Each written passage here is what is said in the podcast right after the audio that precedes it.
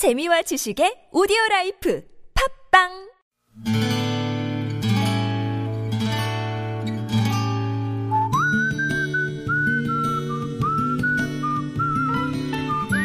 여러분 기억 속에서 여전히 반짝거리는 한 사람, 그 사람과의 추억을 떠올려보는 시간, 당신이라는 참 좋은 사람. 오늘은 서울시 광진구 자양 3동에 사시는 홍진화 씨의 참 좋은 사람을 만나봅니다.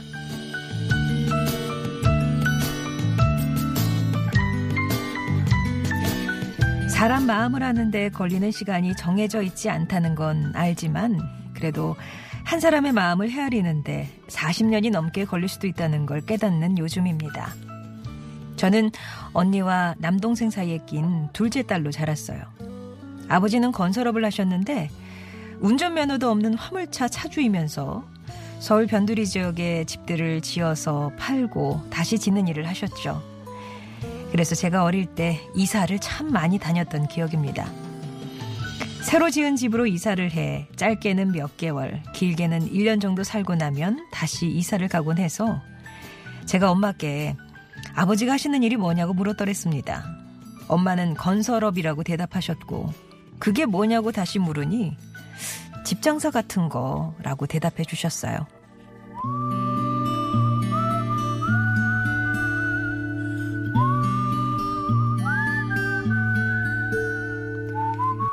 집장사, 그게 뭔지는 몰라도 어린 저는 아버지가 그래서 벽돌 같구나 하는 생각을 했던 적이 있습니다. 저와 아버지 사이에는 알게 모르게 벽 같은 게 느껴졌으니까요.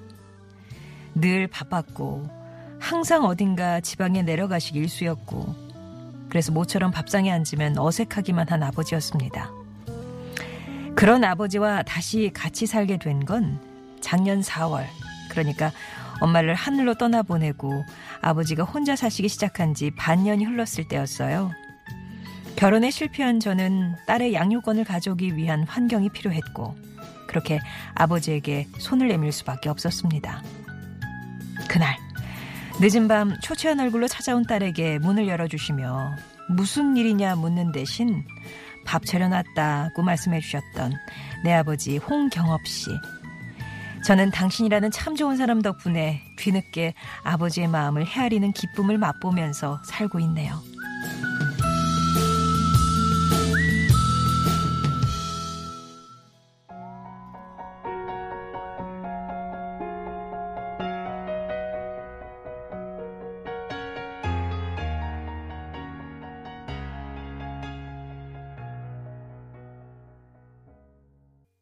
인순이의 아버지 들으셨습니다.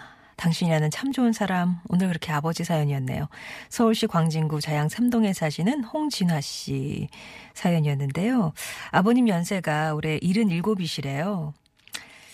진화 씨가 이혼을 결심했을 때 사실 오빠나 남동생한테 도움을 청할 수도 있었을 텐데 그때 홍진화 씨는 아버지 생각만 나셨답니다. 아버지하고는 가뜩이나 별로 왕래가 없었는데요. 어머니 돌아가시고 보내고 이제 돌아오는 길에 아버지가 네 엄마가 그렇게 가고 싶다는 여행을 못 가봤다면서 눈물을 보이시는데 그 모습을 본 이후에 뭔가 마음속에 벽이 무너지는 기분이 드셨다고요.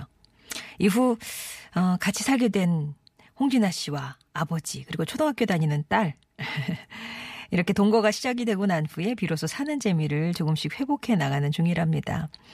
그러면서 드는 생각이 예전에는 아버지를 참 벽돌 같다, 벽이라 규정 짓고 한 번도 그 벽을 무너뜨릴 생각을 못하고 살았는데 이제야 아버지가 궁금해지셨답니다.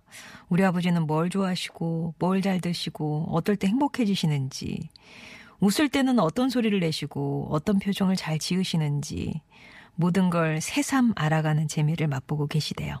아버지 역시 두 여자와 함께 살게 돼서 요즘 집안에 향기가 가득하시다 그런 얘기를 자주 하시고 또 직장 구하고 일을 시작한 홍진아 씨 대신 손녀 보는 재미에 흠뻑 빠져 계시다고 하는데요. 아버지께 홍진아 씨가 드리고 싶은 말씀은, 아버지 요즘에야 아버지의 마음을 조금은 알 것 같아요. 제가 새로 사드린 스마트폰과 씨름하시는 모습이 얼마나 귀여운지 모르시죠? 제가 이런 기회를 주어서 너무 고맙습니다. 우리 같이 사는 동안 행복을 같이 만들어가면 좋겠어요, 아버지. 사랑합니다. 라고 전하셨어요. 홍진화 씨께는 의류 상품권 선물로 보내드리겠습니다. 이렇게 오랫동안 묵혔던 말씀이 있으신가요? 아니면 가슴에 다듬어 놓았는데 좀 계기를 못 찾아서 못 풀어냈던 그런 말씀 이 시간 통해서 하시면 됩니다. 송정의 좋은 사람들 3부 당신이라는 참 좋은 사람 사연으로 함께 하는데요. 마음속 얘기해 주셔도 좋고 아니면 정말 지나간 추억 속에 그 누군가를 떠올려 주셔도 좋고요. 당신 참여라고만 써주시면 저희가 연락드리도록 할게요.